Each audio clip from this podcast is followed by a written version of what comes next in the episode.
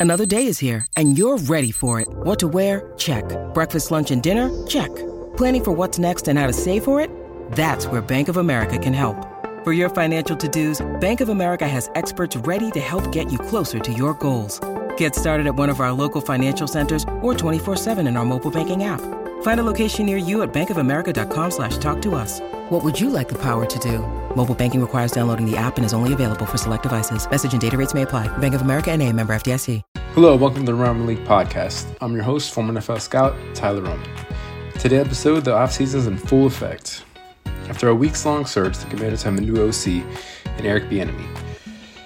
If you, I think if you ask fans, he would have been the dream choice, even as far as fetched as the team back then.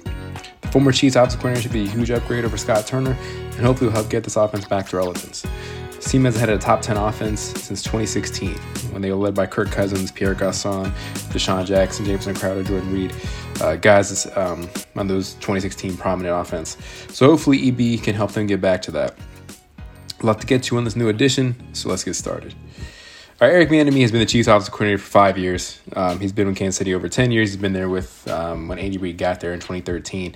Um, obviously, it's highly publicized. He hasn't got a head coaching opportunity. Did 16 interviews over the last three, four, how many years it's been.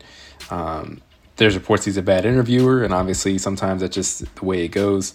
Um, he's never called plays. That's obviously something that could have been a strike against him. But obviously, there's been other guys that hasn't called plays either. Um, Zac Taylor didn't call plays for the Rams before he got the Bengals job. Um, just one to name uh, Matt LaFleur didn't um, call job call plays before he got the Packers job. Um, so I mean, it, it is something that it's kind of silly. Obviously, um, with Eric Bieniemy being yeah, African American, yeah, that's kind of the biggest elephant in the room that obviously everyone says that's the reason he hasn't got the job. So, you know, it's it is kind of crazy that a guy like that who's had so much success with the Chiefs um, hasn't got an opportunity um, to get in a coaching position.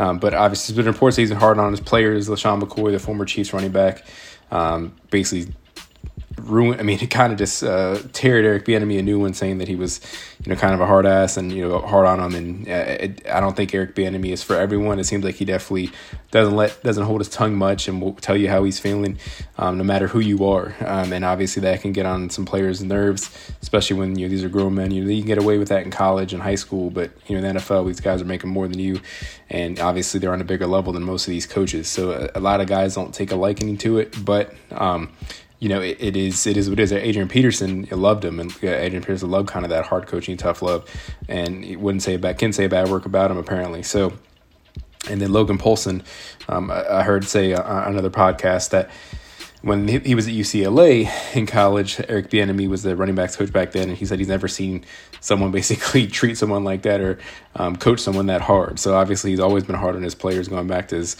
coaching days 20 years ago. So that's just kind of the way EB is. Um, I don't know how it's going to translate over here.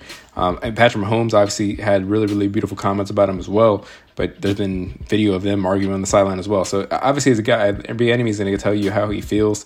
He doesn't care who you are. If he's yelling at you know the best quarterback in the game right now, he's going to definitely yell at Sam Howell or whoever it is in this commander offense. So um, maybe he's not everyone's cup of tea. Maybe that's why he hasn't got a head coaching position among other reasons but he is a guy that um, I think Washington fans and the Commanders organization is very, very lucky and hopefully happy to have. Um, I, I, I, think having said all of his success with Kansas City, we obviously know Kansas City is led by um, Patrick Mahomes and Andy Reid. Uh, this is going to sound like it's against Bieniemy, but I don't think anyone. Um, I think even Bieniemy wasn't there, the Chiefs still would have won two Super Bowls over the last five years and been at three. Like again, that sounds like I'm saying Bieniemy didn't do anything, but I think when you have a talented as player as Eric Bieniemy, excuse me, as Patrick Mahomes, and you have Andy Reid, who's going to the Hall of Fame now that he's won two Super Bowls and has had a great coaching career.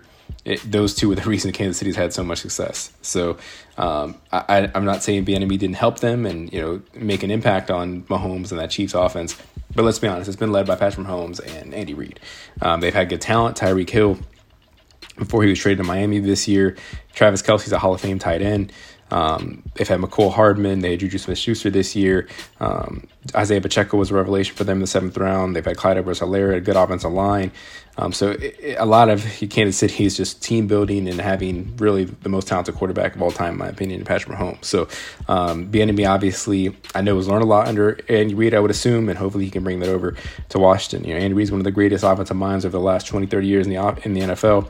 Um, you would got to think that's rubbed off on Bieniemy, and hopefully he can you know, bring that success over to Washington. He signed a two-year deal. Uh, as in addition to being the offensive coordinator, he's now the assistant head coach for Washington. Um, hell of a move by Ron. It shows how Ron wants to win, knows he has the win, because this definitely is a could he could have hired a successor uh, with a new owner more than likely coming in. Rivera could be on the hot seat. More likely is on the hot seat. He could be fired, and they could remit Bieniemy if Bieniemy has a good year and the offense has a good year. So it really shows the kind of guy that Ron is that he just wants to win. You know, a lot of guys in that situation wouldn't hire someone like that when they know it's a really threat to their position. Um, so um, kudos to Ron and the Washington organization waiting to get their guy, and you know Ron not having an ego to go after a guy like Bieniemy. But uh, Ron used to work for Reid. I'm sure Andy Reid had a lot of you know nice and um, glowing things to say about Bieniemy, so that probably didn't hurt. Um, but hopefully, Ron and I see Martin Mayhew or Martin Hurney didn't really um, push on Bieniemy what they said at the end of the year press conference. They want to run two to one. I think Bieniemy should be able to do whatever he wants. It seems like he's going to have his own staff. That reports haven't come out yet, um, but hopefully he has seen his own quarterback coach, receiver coach, running back coach, O line coach, and there's going to be no holdovers unless Bieniemy's cool with it. Um, Bieniemy is a former running back, but obviously Andy Reid's a passing you know coach. So I'm interested to see the way Bieniemy approaches this offense with Washington. Um, but obviously, hopefully, it's, it's all him and not you know really going to be Ron or anyone else in his ear. I think it still means obviously Sam Howell's going to be the quarterback here for Washington going into a second year. The fifth round pick from a year ago had a really nice start. His last uh, last game of the season against Dallas. I think Sam has some potential. Uh, I've talked about that on previous podcasts. Obviously, he's not going to be Patrick Mahomes. No one ever is. But how's someone that I think Eric can get a lot out of. Um, he has a hell of an arm. He's mobile. Um, I think this is going to be the best possible, hopefully, progression for um, Sam Howell. Uh, they can they shouldn't put a lot on him just because you know obviously he's going to be a second year quarterback with only one start, so it's really going to be like a rookie season next year, barring them bringing in someone else uh, to compete with him or you know, I guess start over him.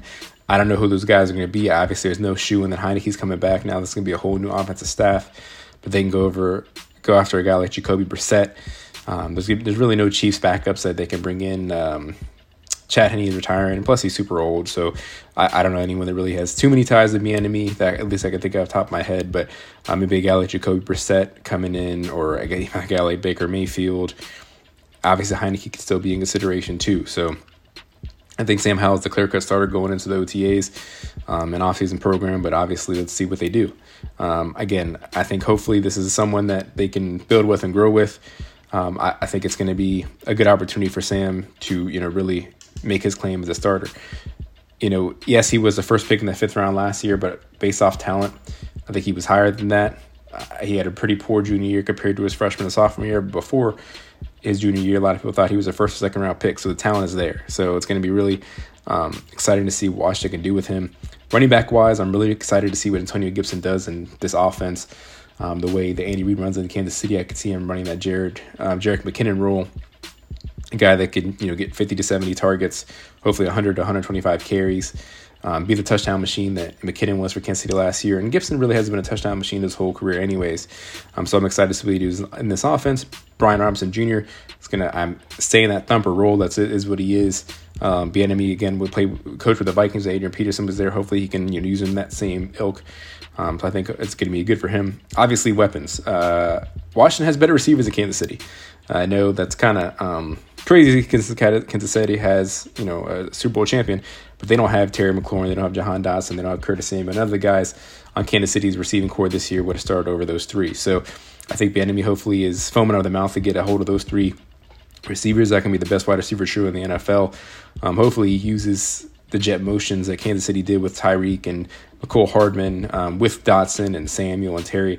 I really expect Terry to have a really good year as long as Sam Howell's having a quality, you know, year at quarterback. Jahan Dotson, I think, is a going to be the second number one receiver. He has that potential, and Curtis Samuel can hopefully be that gadget guy for uh, Bieniemy that he should have been here for the last couple years that like that Tyreek and Mecole Hardman has played with. So I'm really excited to see what they do in this offense.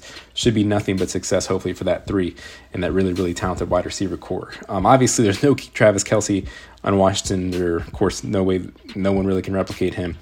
But um, Logan Thomas could be a cap casualty, so I'm not really going to consider him right now. Again, he might be back, but there's no no um, sure thing. They could draft tight end this off this excuse me this draft class is really nice deep tight end class. You got Michael Mayer from Notre Dame. Um, yeah, Dalton Kincaid from Utah and Darnell Washington. Those guys are all really really talented first and second round players. Maybe Washington takes a stab at them um, and try to replicate what Kelce does in that offense. They also have free agents like Micah Gesicki and Dalton Schultz. Um, two younger free agents and guys that have had success in the NFL. Um, so Washington could look at those guys, and maybe they, but maybe Bieniemy likes a guy like um, Armani Rogers or Cole Turner, or even Curtis Hodges. So um, those are three young guys, all either undrafted or low drafted in the, in the draft last year. But again, maybe Bieniemy has an eye on those uh, those three as well. If he's anything like Andy Reid, obviously, hopefully he will tailor his offense to his players. Andy is perfect for that and is known for that. He's been really good at that his whole coaching career. So hopefully Eric Bieniemy um, does the same thing. Obviously, this offense needs an offensive line. There's no telling um, I think that's one of the most obvious things going into this offseason. Um, they could use a new center if Chase really can't stay healthy again. Um, they need another tackle or guard, depending on where they put Cosmi.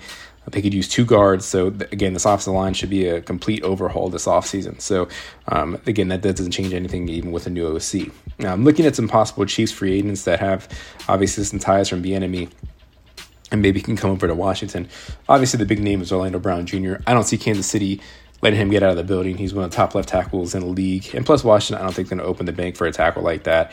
Um, so I don't, I don't really consider him a, a guy I do consider though is Austin Wylie. Um, he has 59 starts over his career. He's experienced at tackle and guard, so that's that versatile piece that Washington can go after.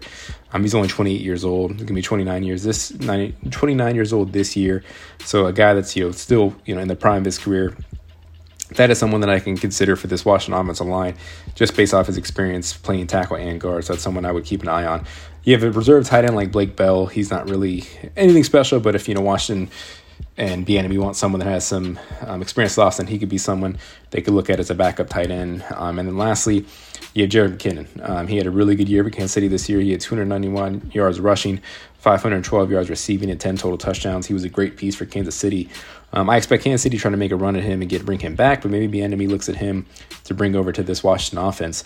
I think Gibson can play that role. I think J.D. McKissic can play that role, but obviously J.D.'s um, playing future is up in the air after a second straight year. He was ended with a neck injury. Um, so McKinnon is another one I could consider um, coming to Washington based off his experience with Bieniemy. But again, I think that role could be filled by Antonio Gibson or even off chance of J.D. McKissic. With that, that concludes the Room Around League episode. This was a huge, huge hire to get Eric Bieniemy and a nice start to the Commanders offseason. Hopefully, the next big move is a new owner. I think everyone in this fan base is really, really hoping for that to be the next, you know, big move um, coming for Washington. In the next few weeks, I'll be diving into the Commanders roster, free agency, and an NFL draft. You can follow me on Twitter at FLScout21, Instagram at Roman League underscore pod. Thanks for listening. Please rate and subscribe. This is your host, Tyler Roman, signing off. See you next time.